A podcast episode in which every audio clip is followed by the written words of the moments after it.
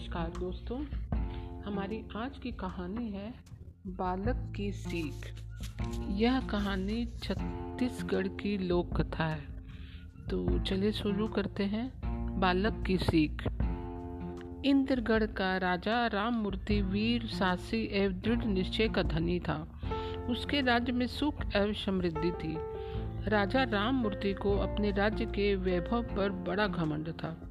उसकी शक्ति को देखकर कोई भी पड़ोसी राज्य उसके राज्य पर आक्रमण करने की बात सोच भी नहीं सकता था।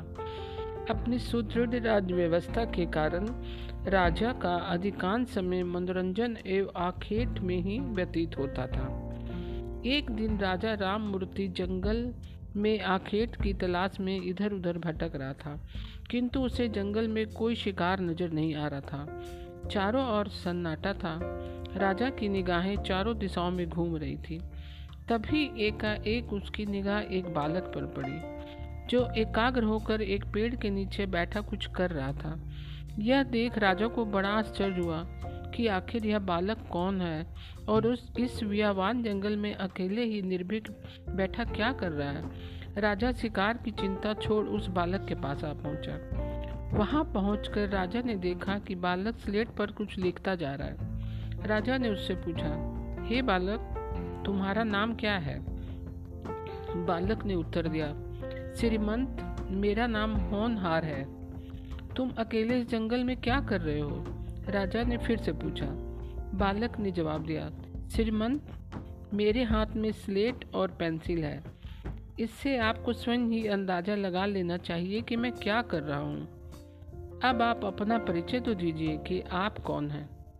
राजा ने जवाब दिया, बेटे, मैं यहाँ का राजा राम मूर्ति हूँ और यहाँ जंगल में शिकार करने आया हूँ। फिर राजा ने उस बालक की ओर देखकर आगे पूछा, तुम्हारा नाम मुझे कुछ अजीब सा लगता है।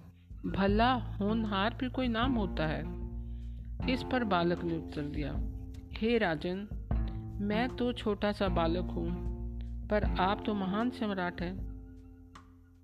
क्या आप इतना भी नहीं समझते कि कल मैं ना, मैं नया युवक होऊँगा तो मेरे कंधों पर कर्तव्यों का भार आ जाएगा। मैंने अपना नाम होनहार रखकर क्या गलती की? क्या आपको ऐसा नहीं लगता कि हर बालक कल का होनहार है? बालक ने कुछ क्षण विराम लेकर राजा से आगे कहा, हे राजन आज जंगल में अपने प्राण संकट में डालकर आपसे मिलने के मंतव्य से ही यहाँ बैठा हूँ। क्या आपने कभी सोचा है कि यह राज्य आज बाल शिक्षा की उपेक्षा कर कल के भविष्य को अंधकार में बना रहा है? आप आखेट और वन्य जीवों की हत्या कर अपना मनोरंजन करते हैं, क्योंकि आपके पास कोई काम ही नहीं है। हे राजन, क्या आपके बालक का होनहार, आपको बालक का होनहार बनाना आपका दायित्व नहीं है? बालक की बात सुन राजा राज मूर्ति के मन में गहरे से बैठ गई। उसने झुककर बालों को उठाया और उसे अपनी छाती से लगा लिया। फिर बोले, तुमने मेरी आँखें खोल दी बेटे। आज से हम तुम्हें होनहार कहकर ही पुकारेंगे।